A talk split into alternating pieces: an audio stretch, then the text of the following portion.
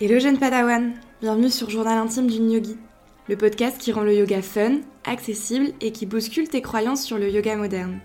Je suis Alice, professeure de yoga spécialisée dans les pratiques funky et créatives, et je t'aide à prendre plaisir à pratiquer le yoga grâce à une méthode fun, bienveillante et qui dépoussière les clichés. Dans ce podcast, je te transmets chaque semaine mes conseils et mes réflexions autour du monde du yoga pour te construire un corps et un mental fort, tout en t'amusant. N'hésite pas à me soutenir en t'abonnant et en notant ce podcast. Je te souhaite une très belle écoute. Hello, bienvenue à tous pour un nouvel épisode du podcast. Euh, j'espère que ta semaine se passe bien. Cette semaine, j'avais envie de, d'aborder un sujet avec vous euh, qui pose, je pense, pas mal de problèmes aux gens qui pratiquent du sport ou une activité physique de manière générale. C'est euh, trouver une routine sportive, une routine d'activité qui nous corresponde et qu'on arrive à garder sur la longueur, c'est-à-dire qu'il soit durable.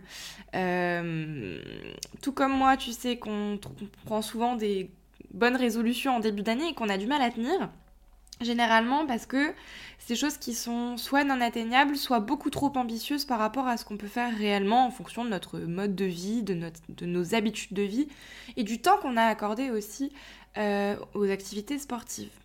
Donc aujourd'hui, je vais essayer de te donner euh, plein de conseils justement pour pouvoir trouver un peu plus de régularité dans ta pratique du yoga. Euh, si tu veux plus d'infos et de détails, euh, quelque chose de plus personnalité, personnalisé, je t'invite à faire le quiz euh, pour connaître ton profil de yogi. Euh, en fait, c'est un petit quiz qui est hyper rapide et qui est hyper fun à faire. Et à la fin, tu vas recevoir un petit guide sur mesure en fonction du profil euh, qui est identifié en fonction de tes réponses aux questions. Et donc l'approche sera beaucoup plus personnalisée sur comment prendre du plaisir sur ton tapis, comment trouver une routine qui te correspond, et cetera. Puisque les conseils seront adaptés aux problématiques de ton profil. Euh, deuxième petite chose que je voulais dire avant de commencer, là on va parler un petit peu de routine, de comment modifier sa routine, et cetera.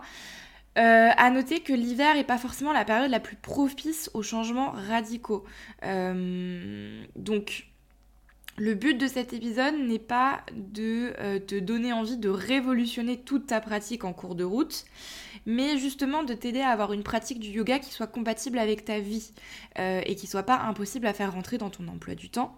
Donc le but, c'est pas forcément là de prendre des nouvelles résolutions pour l'année, c'est plutôt de réadapter, de réajuster quelque chose qui soit déjà existant. Et de trouver le juste milieu entre un peu de contrainte pour sortir de ta zone de confort, parce que sinon je crois que personne ne ferait quoi que ce soit dans la vie, mais en même temps pas trop, parce que euh, sinon il y a le risque de pas s'y tenir, euh, comme les bonnes résolutions par exemple. Donc voilà pour cette petite introduction euh, et les choses que je voulais dire avant de commencer. Déjà la première chose euh, à se poser, la première question à se poser, c'est: pourquoi vouloir trouver une régularité dans la pratique du yoga ? euh, Pourquoi c'est important d'être régulier, tout simplement ? Mais déjà, c'est un peu comme toutes les pratiques sportives. Je pars du principe qu'on peut prendre du plaisir à pratiquer et vraiment se sentir bien et se sentir à l'aise avec le sport ou l'activité qu'on pratique quand on la pratique souvent. La deuxième raison, c'est que... Euh, pour son bien-être, c'est assez important d'avoir une pratique régulière. Euh, que ce soit la course à pied, que ce soit le tennis, le basket, euh, euh, le badminton, peu importe, genre, voilà, le, la natation. Euh, il faut avoir une pratique qui soit quand même régulière pour observer les effets. Donc je dis pas forcément qu'il faut y avoir, qu'il faut avoir que du yoga dans sa pratique sportive. Tu peux euh, mixer euh, tout un tas de sports. Euh, si t'adores aller courir, tu peux courir et faire du yoga. C'est pas du tout incompatible. Mais c'est intéressant et c'est important pour ton bien-être d'avoir plusieurs séances de sport ou d'activité physique dans sa semaine. Et pour quelles raisons ? Déjà, premièrement, tu t'en doutes, pour la réduction du stress. Euh, ça, je pense que tout le monde le sait plus ou moins. On a une libération euh, de dopamine et de sérotonine, qui sont des neurotransmetteurs, à, enfin, pendant et après la séance de sport. Et ça provoque des bienfaits immédiats, une sensation de bien-être immédiate. Je pense que euh, tu visualises très bien quand t'as fait une séance de sport hyper dure, type euh, aller courir, et cetera, que t'as bien transpiré, que t'as bien euh, eu chaud. Quand tu te poses et que tu t'arrêtes chez toi et que par exemple tu vas prendre une douche, après tu te sens hyper bien, tu te sens grave détendu, tes muscles sont détendus, tu sens qu'il y a un truc qui s'est passé. Et bien en fait, euh, c'est ça qui se joue dans la réduction du stress. Donc ça va avoir un effet immédiat sur le stress grâce à la libération de ces neurotransmetteurs. Mais on s'est rendu compte aussi grâce à des études que ça allait avoir des effets long terme sur le stress. Par exemple, des chercheurs ont réussi à montrer qu'une activité physique régulière pouvait augmenter la réponse au stress, c'est-à-dire une espèce de résilience et de résistance au stress quotidien. Euh, donc on a une élévation du niveau cardiaque, euh, du niveau de rythme cardiaque qui va être un peu moindre, et on va aussi avoir une élévation du niveau de cortisol qui va être moindre aussi. Donc on voit qu'on arrive à réguler en fait les réponses euh, habituelles au stress en venant jouer sur tout ça, euh, à savoir aussi que le niveau de cortisol joue énormément sur le niveau inflammatoire de ton corps et également sur ton sommeil. Euh, en fait, le, le cortisol, c'est une hormone qui va réguler pas mal de choses et qui va avoir un gros gros impact sur l'inflammation. Euh, donc les personnes qui ont des maladies chroniques, des maladies inflammatoires, qui savent qu'elles ont une inflammation chronique ou latente, c'est aussi des choses qui sont hyper euh, importantes à prendre en compte. Et comme je vous disais, le sport aussi va améliorer le sommeil, notamment par la régulation de ce fameux cortisol. Euh, le cortisol, je ne vais pas aller trop dans les détails, mais c'est une des hormones qui régule ton cycle circadien. Le cycle circadien, c'est le cycle de... de j'allais dire d'al- d'al- d'allumage et d'éteignage de ton corps, entre guillemets. C'est euh, le cycle qui va réguler les phases où tu vas te sentir fatigué, les phases où tu vas te sentir en pleine forme, et ça va réguler aussi la digestion. Donc gros gros, c'est un petit peu ouais, ton, ton, ton mode d'activité en fonction du moment de la journée.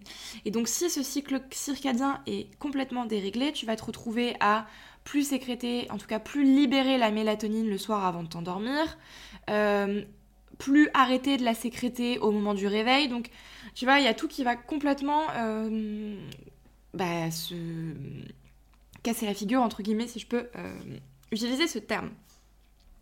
On s'est rendu compte aussi euh, dans des études que trois à quatre séances d'activité physique par semaine suffisaient à améliorer grandement le sommeil. Alors ça ne veut pas dire euh, quatre séances de une heure trente où tu te butes à la salle, ça peut être aussi des activités un peu plus douces ou d'intensité moyenne qui vont même euh, avoir une, un meilleur effet sur le sommeil, puisque des fois avec des activités trop intenses, on, rit, on peut avoir des phénomènes de réveil nocturne. Euh, quand euh, les activités d'intensité moyenne et faible vont avoir plutôt euh, une action de diminution de ces réveils nocturnes. Donc voilà, je pense que c'est quelque chose à équilibrer encore une fois, c'est pas tout noir, tout blanc, il euh, n'y a pas besoin de pratiquer que du yoga pour avoir un bon sommeil, tu peux aussi pratiquer des activités plus intenses, mais il faut avoir un bon ratio aussi pour conserver un sommeil optimal. Bien sûr, ça dépend des gens, c'est-à-dire qu'il y a des gens qui vont faire trois fois euh, du sport dans la semaine et qui seront toujours très stressés. Il y a des gens, ça va leur suffire. Il y a des gens qui vont faire sept fois du sport dans la semaine et qui vont toujours aussi mal dormir. C'est aussi parce qu'il y a plein d'autres facteurs annexes. Il n'y a pas que le sport qui entre en jeu. Il y a aussi tout un tas d'autres choses. Il n'y a pas que le stress qui rentre en jeu non plus. Donc voilà pour ça. Euh, les autres raisons sur, euh, qui, qui pourraient nous, nous donner envie de pratiquer régulièrement, surtout, là je vais parler plutôt du yoga, Euh, ça va être que forcément, si tu pratiques plus régulièrement, tu vas progresser plus rapidement aussi. Tu vas pouvoir observer plus facilement tes progrès. Tu vas pouvoir aussi débloquer plus facilement des choses dans ton corps.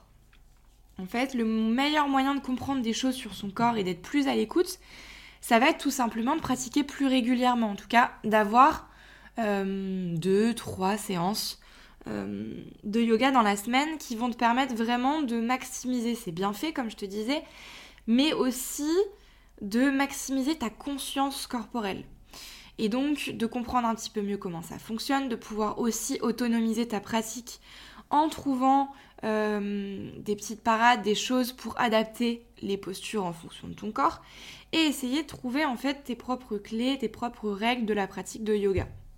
Donc si on devait résumer les bienfaits de la régularité dans le yoga, il y a le fait de maintenir une routine comme un peu dans tous les sports, il y a le fait de maximiser les effets sur son bien-être, et il y a aussi le fait de pouvoir progresser plus rapidement grâce à une meilleure conscience de son corps. Et ça, c'est hyper intéressant en yoga, c'est que, et dans d'autres sports d'ailleurs, mais à partir du moment où on met son corps en difficulté sur des questions de coordination, d'équilibre, ce genre de choses, le corps va s'employer à créer des nouveaux circuits neuronaux pour pouvoir être de plus en plus à l'aise. Donc en fait, tu vas même pouvoir recréer euh, des nouvelles li- liaisons, donc des nouveaux neurones, entre guillemets, pour pouvoir t'améliorer sur ces choses-là. Et c'est comme ça qu'on finit par s'améliorer sur les postures d'équilibre, et cetera. C'est parce que le corps, non seulement a pris l'habitude, donc on s'est musclé, on s'est renforcé dans différentes zones nécessaires à euh, la réalisation de ces équilibres, mais il y a aussi la partie euh, cerveau, euh, la partie neuronale qui fait son œuvre. Donc ça, c'est absolument fa- fabuleux. Moi, je trouve ça hyper intéressant, hyper euh, passionnant de se dire que le cerveau va recréer des nouvelles liaisons. On appelle ça la plasticité, plasticité cérébrale. On en a bien plus quand on est enfant. C'est pour ça que, par exemple, c'est beaucoup plus simple euh, pour un enfant d'apprendre un instrument de musique que pour un adulte. Mais on continue à conserver une plasticité cérébrale adulte et c'est hyper intéressant aussi de s'en servir pour continuer à entraîner son cerveau à faire des nouveaux neurones. Bref, ça c'était la première partie, et c'était pas la plus longue, je suis bavarde. Euh, là, je vais essayer de te décrire en plusieurs étapes comment euh, moi je fais pour euh, un petit peu adapter ma routine, en tout cas trouver une routine qui me corresponde, et c'est quelque chose euh, voilà, qui évolue dans le temps, au fil euh, des années, au fil des mois aussi, en fonction de la période de l'année et de son niveau d'énergie. On en reparlait tout à l'heure en hiver. Euh, voilà, on est un peu plus fatigué, c'est pas forcément le moment de faire des grands changements et c'est pas non plus là où on va être le plus euh, performant et le plus énergique euh, dans, dans les sports qu'on pratique. Et c'est ok, c'est un moment de repos, euh, j'en parlerai plus amplement dans la newsletter de cette semaine, mais voilà, c'est, l'hiver est un moment de repos pour le corps, donc faut pas se blâmer si c'est hyper compliqué de faire son sport l'hiver, c'est normal. Donc la première étape pour moi, qui est hyper intéressante et hyper importante euh, pour réussir à avoir une routine et avoir une pratique régulière du yoga, c'est de connaître son pourquoi. Son pourquoi, c'est la raison pour laquelle on pratique ou on a continué à pratiquer. Donc il y a plusieurs raisons, ça peut être avoir un bien-être physique, donc se muscler, se renforcer, travailler sa souplesse, et cetera. Donc se sentir mieux dans son corps, avoir un corps qui soit plus à même de fonctionner au quotidien. C'est aussi pour améliorer son bien-être mental, on, en, on vient d'en parler.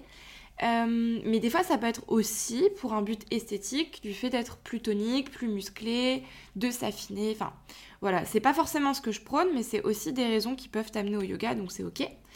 Euh, souvent on va pas avoir une seule raison, on va avoir plusieurs raisons de s'être mis au yoga.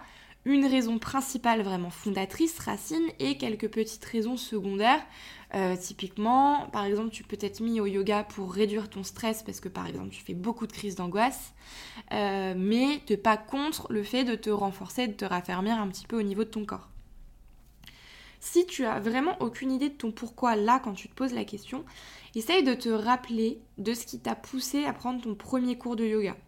Généralement, quand on remonte à la racine, on a une idée assez précise de la raison pour laquelle on est venu.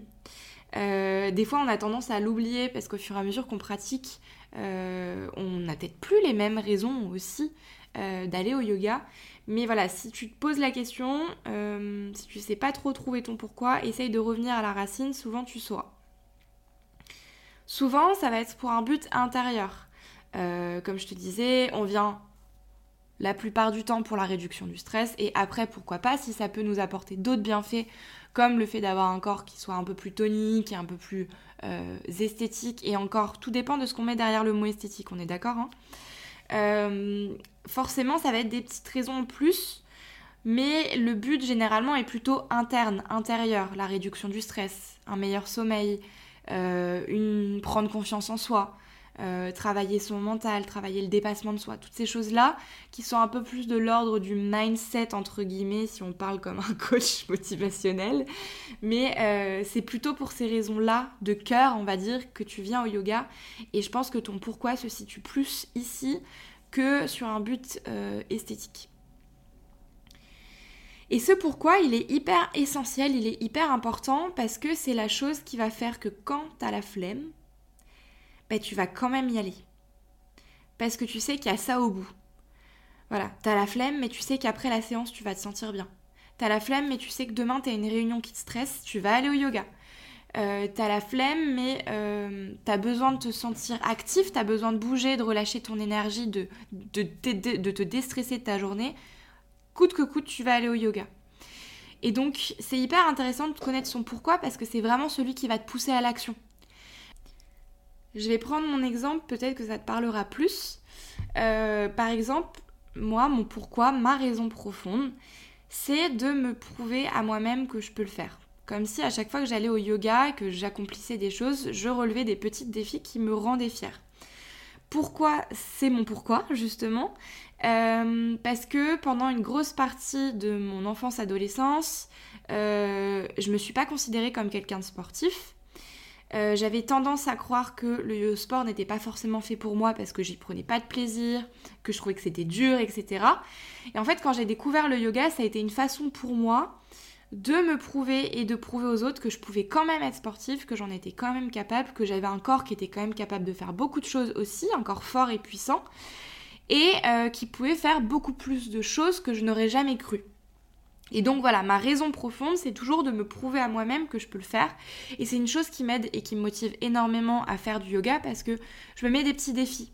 Et en fait, euh, typiquement, avant une séance, si j'ai un peu la flemme, j'essaye toujours de me dire « Ok, ouais, mais tu seras fière de toi parce que tu l'auras fait quand même à la fin. » Et donc c'est ça mon pourquoi. Et c'est ça ma motivation première.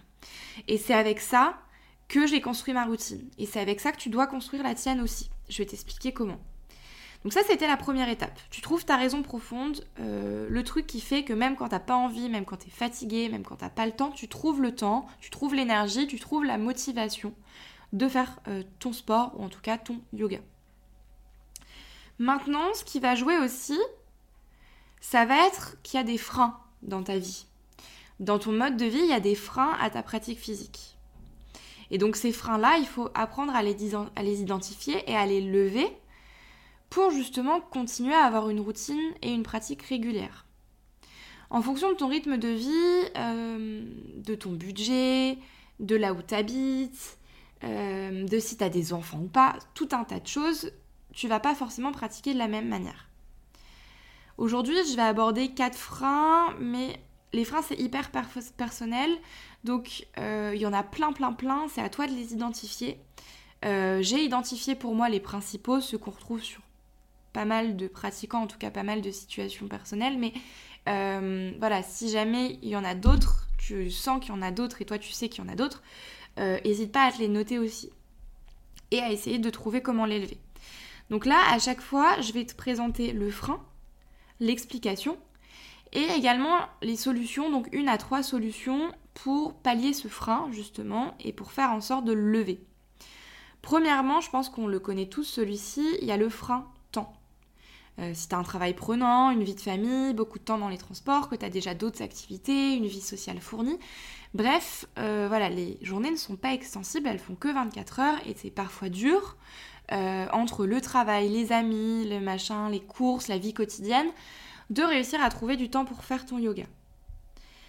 Donc les solutions que je vais te donner, c'est déjà d'essayer d'adapter. C'est parfois difficile de se caler une heure entière de yoga, euh, sans parler du temps de transport si tu vas en studio. Euh, mais par exemple, vingt à trente minutes, c'est déjà vraiment bien. Et j'ai envie de te dire, il vaut mieux faire vingt minutes de yoga ou d'activité physique que rien du tout. Parce que si tu te dis c'est une heure ou rien, il y a de grandes chances que ta séance, elle saute si tu as une journée chargée. Donc le premier conseil que je pourrais donner, c'est, voilà, c'est d'essayer d'adapter en fonction du temps que tu as dans ta journée, de ne pas faire sauter ta séance, mais plutôt de la réduire si besoin. L'autre chose qui est hyper utile et moi qui me sert dans la vie de tous les jours, parce qu'autant dire qu'entre les créneaux en studio, euh, le travail euh, chez moi, et cetera, euh, mes créneaux de yoga, ils ont vite fait de sauter. Surtout que quand on est professeur de yoga, il y a un truc que les gens... Euh, Euh, comment dire, vous le savez parce que vous prenez cours sur ces heures-là, mais euh, vous n'avez pas forcément inversé le point de vue. Mais nous, on travaille sur les heures où les gens ne travaillent pas. Et c'est souvent les heures où aussi on fait du sport. Donc quand on travaille le midi et le soir, il faut trouver du temps pour faire son sport à un autre moment. Et donc moi, ce qui m'aide beaucoup, c'est carrément de prévoir des créneaux dans mon emploi du temps. Euh, par exemple, tous les matins, euh, j'ai un créneau de trente minutes que j'ai appelé Me Time sur mon Google Agenda. Et c'est le moment où je fais ma petite routine de yoga du matin. Alors, je vous avouerai avec la plus grande honnêteté du monde que je le fais pas tous les matins, mais le fait d'avoir ça dans mon agenda de bloquer, je me lève, je le vois, j'ai une notification qui me dit « c'est ton temps pour toi » et du coup, ça me pousse à le faire de manière plus régulière. Donc déjà, la première chose que je pourrais te conseiller, c'est d'identifier les zones vides dans ton agenda. Ça va être souvent soit le matin, soit le midi, soit le soir, puisque... Euh, si tu fais partie des gens qui travaillent dans un bureau et qui ont des horaires de bureau, la plupart du temps, la journée, tu travailles. Et donc, c'est dans ces zones vides que tu vas pouvoir te caler ces moments pour toi. Même si c'est vingt minutes, même si c'est une demi-heure, euh, c'est ok. Et on n'a pas besoin de faire une heure de yoga pour en retirer tous les bienfaits. On en retire un maximum de bienfaits, bien sûr, si on pratique longtemps. Mais tu peux aussi pratiquer vingt à trente minutes et quand même avoir des effets. Le deuxième frein important... c'est le frein motivation. Alors celui-ci, euh, je pense que tout le monde connaît, c'est la flemme. Le cerveau va trouver toujours de merveilleuses excuses pour ne pas faire de sport, ne pas faire d'activité, ne pas sortir de sa zone de confort. Dans ces cas-là, revenir à son pourquoi, ça va être hyper important. Ça va te rappeler les bienfaits d'une séance aussi. Si par exemple ton pourquoi c'est la réduction du stress, ça va te rappeler à quel point tu te sens bien après. Tu peux même essayer de te rappeler ça, de te rappeler le moment où tu finis ta séance et le moment où tu te sens hyper bien. Ton corps va vouloir avoir envie d'avoir la même chose, ton cerveau aussi. Ça va aussi rappeler à ton cerveau euh, la dose de, do- de dopamine qu'il va prendre après la séance. Voilà pour ça. La deuxième chose que j'aurais à te conseiller, euh, la deuxième solution que j'aurais euh, à te proposer, ça serait de trouver ce que j'appelle ton sweet spot. Le sweet spot, c'est la pratique qui te donne vraiment envie. Ça peut être un prof que t'adores. Ça peut être un type de yoga que t'adores. Il y a des types de yoga avec lesquels on accroche plus ou moins. Ça peut être une plateforme en ligne. Ça peut être une chaîne YouTube. Ça peut être tout un tas de choses, mais c'est le truc qui te donne envie de te mettre sur ton tapis. Et ça, ça sera la meilleure source de motivation selon moi, c'est vraiment de trouver ton sweet spot, le truc qui te fait vraiment kiffer, un style de yoga que t'aimes, une séance que t'aimes, un prof que t'apprécies, quelque chose qui te fait revenir sur le tapis et qui te donne la motivation. Ça peut être aussi une playlist, par exemple, qui va te donner la pêche et qui va te donner ce petit coup de boost qui te manquait pour aller pratiquer. Le troisième frein, parce que j'ai dit qu'il y en avait quatre, mais en fait il n'y en a que trois. Le troisième frein, ça va être le frein argent. Alors celui-ci, pareil, je pense qu'on le connaît tous. Le yoga, ça peut vite être une pratique qui coûte cher. Pas forcément en équipement, donc comparé à d'autres sports, je pense par exemple au vélo, au triathlon, qui sont des sports assez onéreux en équipement.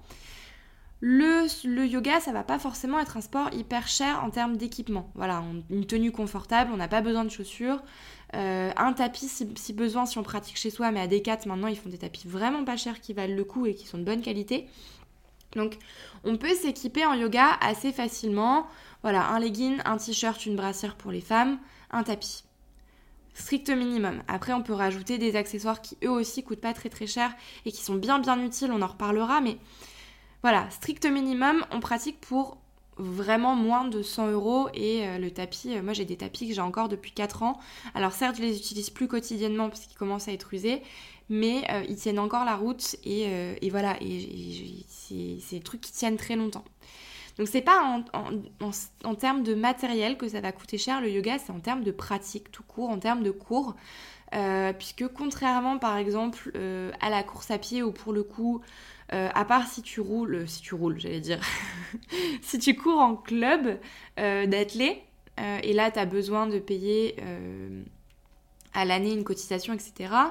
euh, le reste du temps tu mets une playlist dans tes oreilles ou un podcast et tu pars courir et tu te poses pas de questions à peu près, entre guillemets, sauf si tu fais des entraînements spécifiques, on va pas rentrer dans les détails, mais voilà, donc il y a assez rarement besoin d'un coach, en tout cas si tu veux euh, voilà, courir comme ça tranquillement. C'est sûr que si tu as des objectifs sportifs un peu plus élevés, peut-être que ça vaut le coup, mais en tout cas pour débuter le yoga, le, la course à pied, je vais y arriver, euh, on n'a pas besoin d'un coach.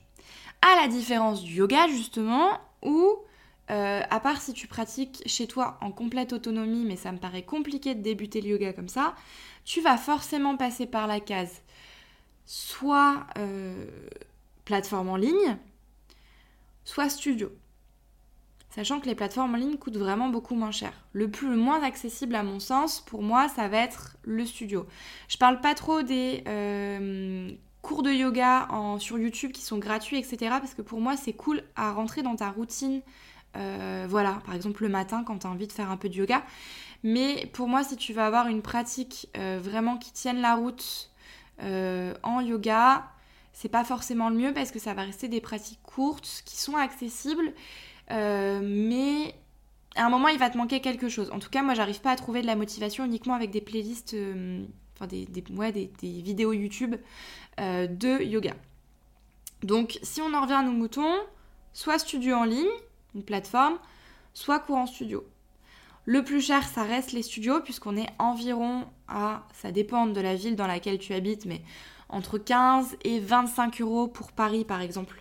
Euh, pour euh, les cours de yoga, donc c'est quelque chose qui coûte assez cher pour une heure de cours, des fois c'est même cinquante minutes sur Paris il me semble, donc c'est quand même très très cher.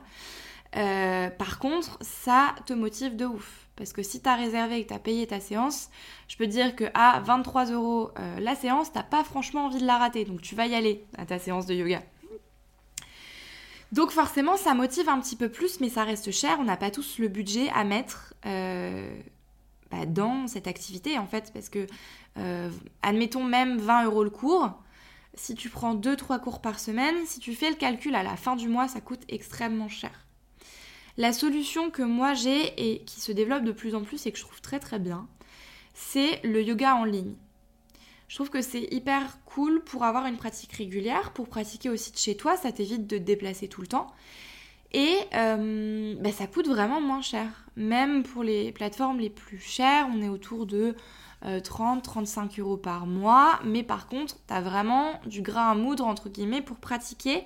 Et t'as des séances de toutes les longueurs. Contrairement à sur euh, YouTube où on va être sur des séances de vingt à trente minutes maximum. Là, sur des plateformes comme ça, tu peux avoir des séances même d'une heure, d'une heure et quart. Euh, et il y a aussi un truc qui est très cool, c'est les séances en live qui vont te permettre de te motiver à la maison aussi, d'avoir ton rendez-vous un peu comme si t'étais en studio. Pareil, la plateforme tu la payes, donc t'as un peu moins envie de skip ta séance parce que tu sais qu'il faut que tu la rentabilises aussi un petit peu. Si les cours en studio te plaisent quand même, rien ne t'empêche d'aller de temps en temps en studio. Mais ça va un peu équilibrer ton budget quand même. Et au lieu de passer à deux cents euros par exemple, Euh, ou cent cinquante euros de budget euh, de yoga par mois, tu vas être autour peut-être de euh, quatre-vingts à cent euros si tu rajoutes euh, une petite séance par semaine de yoga en studio avec la plateforme en ligne. Donc voilà pour ça, voilà pour le frein argent. Effectivement, si t'as vraiment pas du tout de sous mais que tu veux quand même faire du yoga, il y a les chaînes YouTube. Euh, à mon humble avis, c'est pas là où tu... Euh, va progresser le plus, mais ça peut être cool d'avoir ça le matin par exemple pour faire une petite vidéo de yoga avant, avant d'aller au travail et d'avoir pratiqué un petit peu le yoga déjà euh, pour euh, voilà, te, te, t'assouplir le matin, te déraidir et respirer un petit peu. Donc voilà ce que je pouvais dire sur ça. Le troisième, euh, la troisième étape pour moi, c'est bah, une fois qu'on a tout ça, qu'on a notre une espèce de paysage de routine, donc ta raison, ton pourquoi et aussi tous tes freins avec tes solutions, tu vas pouvoir élaborer ta propre routine, en tout cas l'adapter euh, en connaissance de cause, en connaissant les problématiques. Ça t'évitera de construire une routine qui soit totalement euh, impossible à tenir et en inadéquation totale avec ton rythme de vie. Et c'est là où tu vas pouvoir te poser la question de la fréquence de ta pratique, le nombre de fois où tu veux pratiquer par semaine. Là, je te conseille au moins deux à trois séances, comme je te disais plus haut, pour avoir des bienfaits vraiment sur ta réduction du stress, sur ton sommeil et sur ta progression. Tu peux aussi te poser la question de la longueur des pratiques. Est-ce que tu pratiques trois fois une heure ou quatre fois une heure, ou est-ce que tu pratiques une fois une heure dans la semaine et euh, trois fois trente minutes par exemple? Le moment de pratique en fonction de ton emploi du temps, ce qu'on a vu tout à l'heure, le matin, le midi ou le soir. Euh, et aussi, bah, quel jour de pratique? Est-ce qu'il y a des jours qui sont dans ton emploi du temps un peu plus allégés, un peu plus light ? Souvent c'est le week-end, euh, par rapport à d'autres jours de semaine où ça va être la course. Je pense notamment au mercredi pour les parents où on court euh, à la fois entre son travail et les activités des enfants, par exemple. Euh, y a aussi le type de pratique. Quel niveau tu veux d'intensité ?